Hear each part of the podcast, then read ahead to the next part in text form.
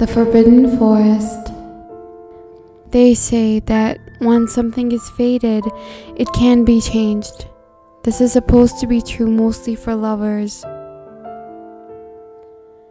There's only one person who's your soulmate, your other half. What cruel divine being decided this, I really don't know. But I really feel crazy now that I know that it's true.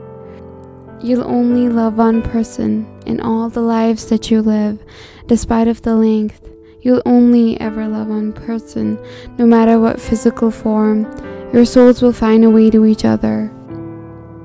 This connection called Semper Amor, which means forever love, can never be broken.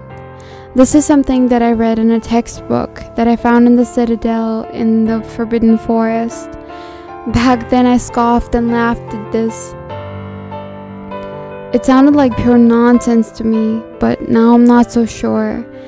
Yeah, that's right. Whoever's listening to this story, open your eyes, for this might seem mystical and nonsensical, but I've lived through this, and I'm glad I lived to tell the tale. If you're interested, keep on listening. When I was born, or more clearly, to whom I was born, I've got no idea. The details like when, where, how, to whom were all unknown to me.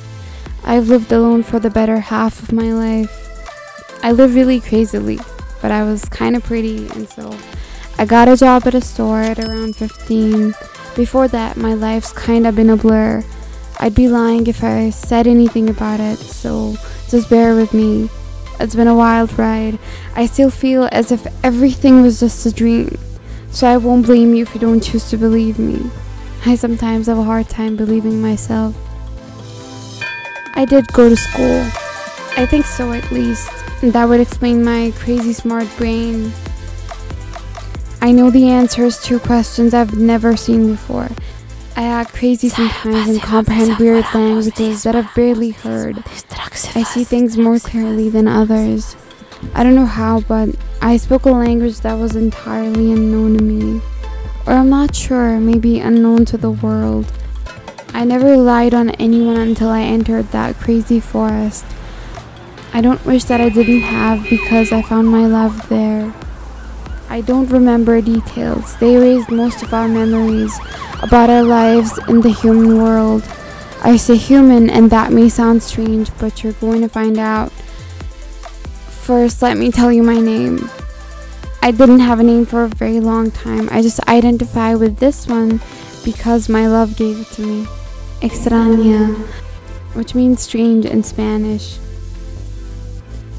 I love the name. It totally suits me. I've always felt different than other people. I'm just glad that at the end there was an explanation for everything. Let's go back to what I can remember. I remember coming home one day after my shift at that store that I worked in. My head kept buzzing like crazy. To call it a headache would be an insult to my pain. That's my first clear memory. That excruciating agony that I felt, that veering inside of my brain. That's when I came home and passed out on the bed. What happened next is as clear as crystal. Like it happened yesterday, but it's been two years and I felt the need to get it off my chest as soon as possible. After I passed out in my bed, I woke up in a strange room.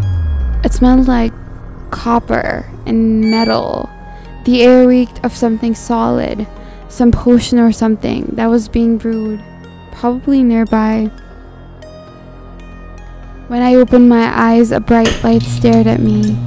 Its fluorescence got to me before I could get my senses back. I contorted my face in disgustion. Whatever smell it was, it was getting stronger.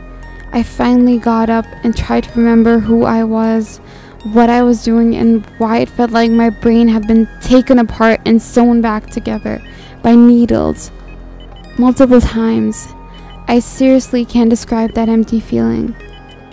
Like everything I've ever experienced must have been a long, long dream that faded away like some other unimportant one.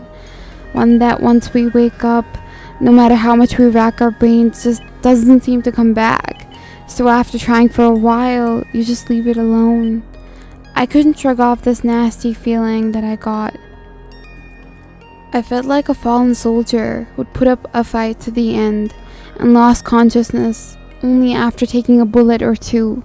It might sound too elaborate, but honestly, I wish this was elaboration. I'm not a writer, you see, just a normal person. Ah, that doesn't sound right. A normal creature. You'll know what I am soon enough.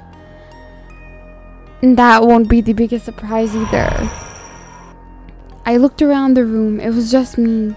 The walls were pink. I used to love the color pink. It seemed so calming at that time. If only I'd known the storm that hid behind these calm walls, I'd probably have withered away with fear. A test, what seemed like a perpetual test, evaded me. I looked around and called out in a language that sounded strange to my own ears. I'd never heard it before.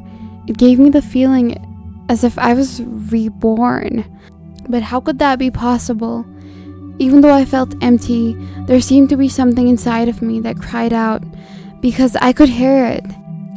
The spirit whispering and whimpering coming from inside of me, blowing like a soft breeze, impossible to ignore. It didn't fade away throughout, and I'm grateful for it. There was a door that had been shadowed until now by something that I couldn't see. Or now that I think about it, my conscience wasn't mine, so it must have been a part of the game. That's right. That's what it was. It was a crazy, realistic, life threatening, sadistic, illogical, incredulous game.